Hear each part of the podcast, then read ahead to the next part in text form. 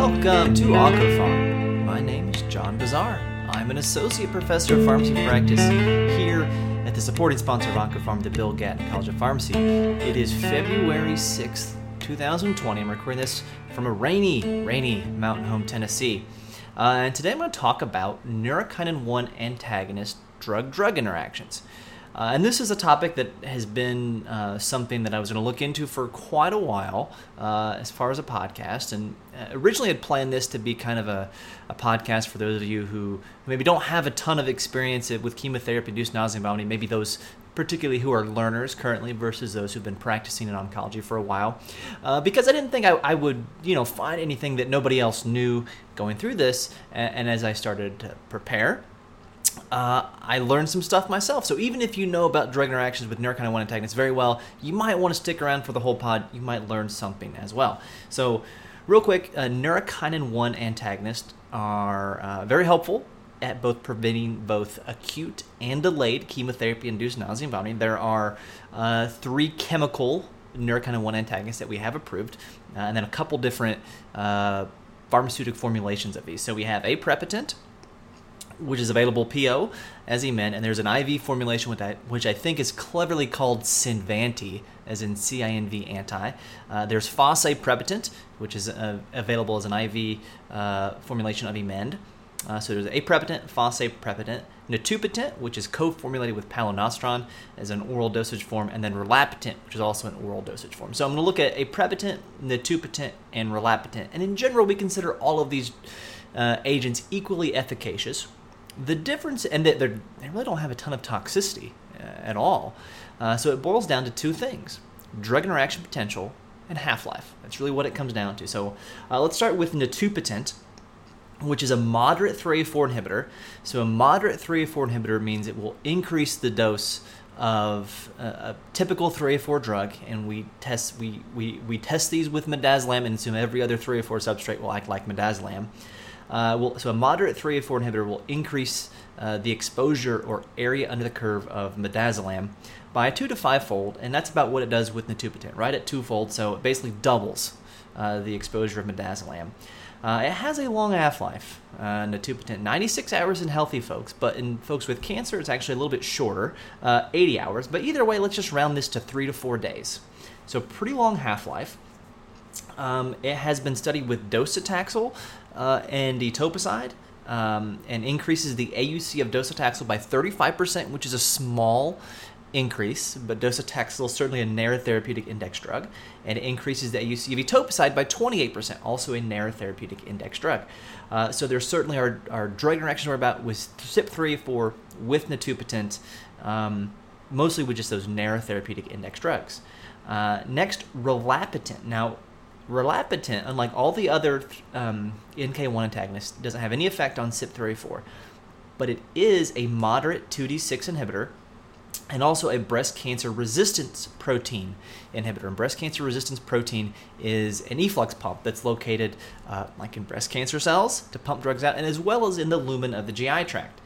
Uh, to give you uh, an example, it increases the AUC of dextromethorphan, our typical 2D6 probe, 200%. So it doubles the exposure of CYP2D or of dextromethorphan, and then presumably many other CYP2D6 inhibitors. Now there are a whole lot of drugs that are substrates of CYP2D6. So this includes carvedilol, metoprolol, uh, a lot of SSRIs, including citalopram and venlafaxine, uh, ondansetron, uh, a lot of drugs that cause QT prolongation that are metabolized by 2D6. Uh, oxycodone, although the 2d6 pathway gives you oxymorphone, so blocking 2d6, it would not cause more toxicity, and codeine. Now, the package insert for rolapitant does actually have an explicit warning about a, uh, that it's contraindicated with narrow therapeutic index CYP2D6 inhibitors. There's also a precautionary statement about the use with drugs that have a narrow therapeutic index that are breast cancer resistance protein substrates. Now, this includes methotrexate, topotecan, irinotecan, and they mentioned rosuvastatin as well, which is just a really commonly used BCRP substrate. Uh, now, this is obviously concerning because I haven't talked about this yet, but rolapitant has a half life of 182 hours, which will just round to one week. And we know with dextromethorphan that uh, one dose of rolapitant is going to increase the AUC of dextromethorphan a month later. On day 29, the AUC is still higher with dextromethorphan after one 28 days uh, prior if you've received rolapitant. So because of that long half-life, that interaction hangs around for a long time, a long time. So that's pretty concerning. And uh, the folks who make this drug uh, have published. Uh, uh, is actually a pharmacist lead author. Sally Barbour from Duke is a lead author on this study in the Annals of Oncology Integrated Safety Analysis of Rolapitant with co administered drugs from phase 2 3 trials. An assessment of CYP2D6 and BCRP inhibition by Rolapitant. So, uh, and this is funded by the drug company. One of the authors, one of the co-authors, works for the drug company that makes this uh. And they, what they've done essentially is pool all the data from registry studies with Rolapitant, and they put everyone in a big pile. Uh, either you know 2d6 inhibitors with Rolapitant or 2d6 inhibitors without Rolapitant. Uh, BCRP substrate with Rolapitant and not, and they look at some general toxicity things. Uh, and you might be able to see the problem with pooling all these things together. So let's say you're looking at, um, we're looking at 2d6 inhibitors and we're looking at, oh, I don't know, let's pick an adverse effect here. How about constipation? All right, so 13% constipation with 2d6 inhibit 2d6 substrates, 13% with Rolapitant versus 14% control. So no difference in constipation if you had 2d6 substrates that may interact with Rolapitant versus those who didn't get Rolapitant. The problem is too much of drugs do not necessarily cause constipation. Too much of an opioid. So if Rolapitant interacted with codeine, you would expect it to cause more constipation. But if 2D, but if Rolapitant interacted with a 2D6 substrate that caused diarrhea, that would obviously muddy the results because you're going in opposite directions as a toxicity. So just looking at all 2D6 substrates or all breast cancer resistant protein substrates tells you nothing about the ability of Rolapitant to interact with one specific drug. Now, they don't have this in the uh, the print publication, but in the supplementary appendix, which takes some digging, you have to download a zip file to find. They do have a sub subset analysis uh, looking specifically at just irinotecan, methotrexate, and topotecan, with the three chemotherapy drugs explicitly mentioned in the uh, package insert. Now, we only have 44 patients in that group compared to 42 in control, so small numbers. And I would guess because this was Rolapitant was studied in patients receiving uh, AC, so doxorubicin cyclophosphamide, or cisplatin containing highly emetogenic regimens. So probably not a whole lot of cisplatin methotrexate regimens, probably not a cis topotecan, but cisplatin irinotecan would be used, especially in Japan, for example, for small cell lung cancer. So my guess is most of these are irinotecan. Of course, we don't know of these 44 patients who got irinotecan or methotrexate or topotecan. And again, the side effects here are pretty similar in all regards, with the exception of diarrhea.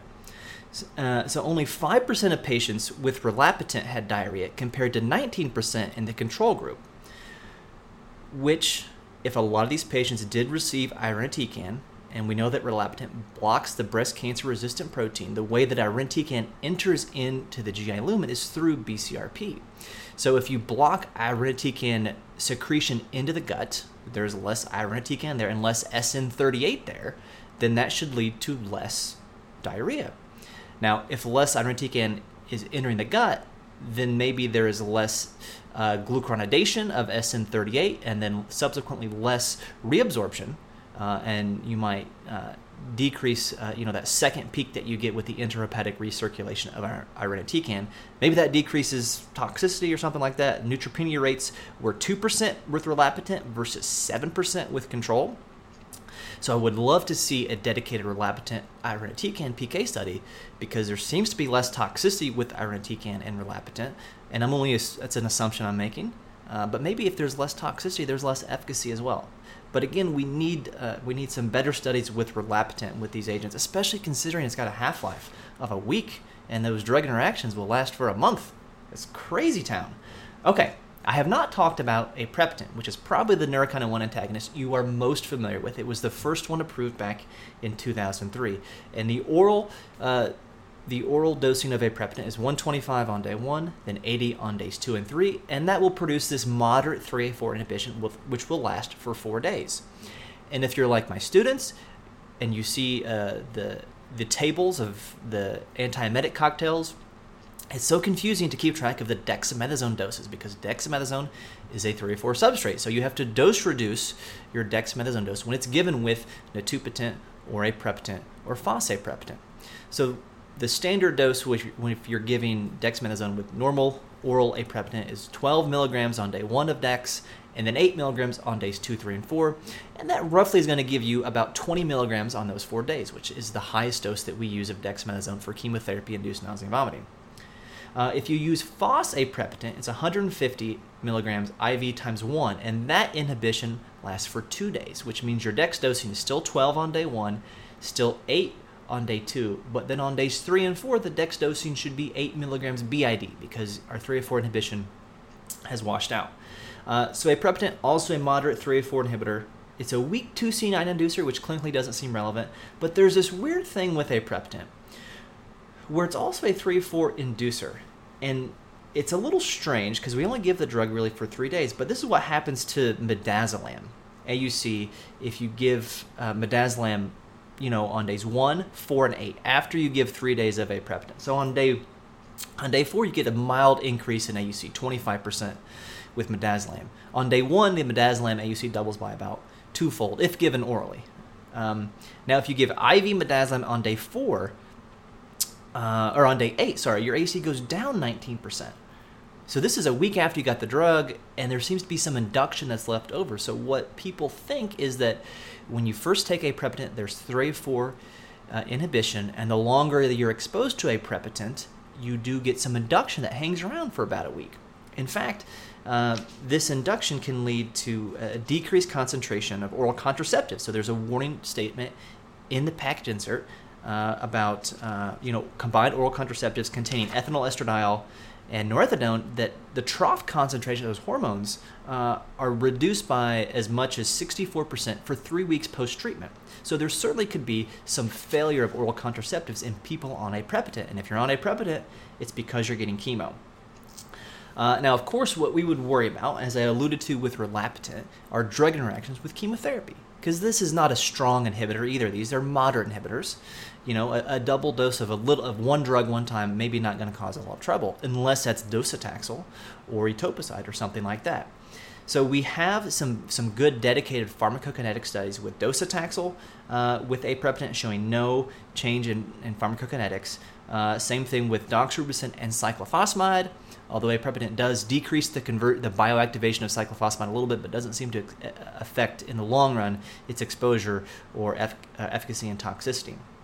We have a study with aprepitant and vincristine or vinorelbine showing no change in pharmacokinetics. And based on that, we have assumed for a long time that there's no drug-drug interaction with the most commonly given vinc alkaloid in aprepitant, and that would be vincristine.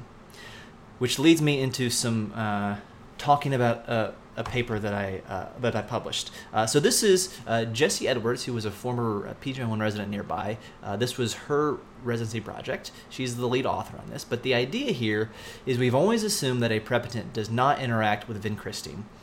Uh, well, I don't know about you. We give a lot of CHOP.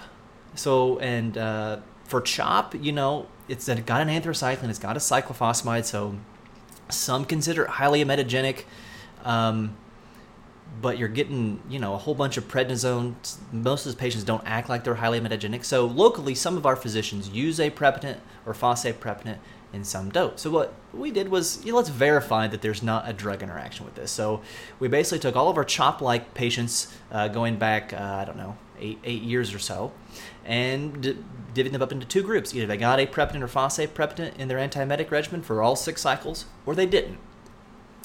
Um, and we you know looked at rates of chemotherapy induced peripheral neuropathy which if there was a drug interaction with vincristine between aprepitant you would expect there to be more neuropathy. So what we found was in the no neurokinin 1 antagonist group and we didn't have anybody on rolapitant so just aprepitant or fosaprepitant 36% had some chemotherapy induced peripheral neuropathy with chop like regimens. That number uh, was increased by a factor of absolute in, increase of 20%, so from 36 to 56% if patients had a aprepitant and fosaprepitant. Now, we're not the first ones to, and this that's a p-value of 0.036 with a one-sided chi-square test.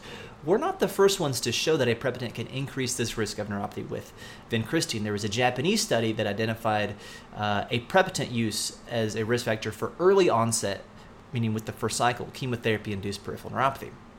Now, in these cases that we found, it's all grade one. Everyone went back to normal.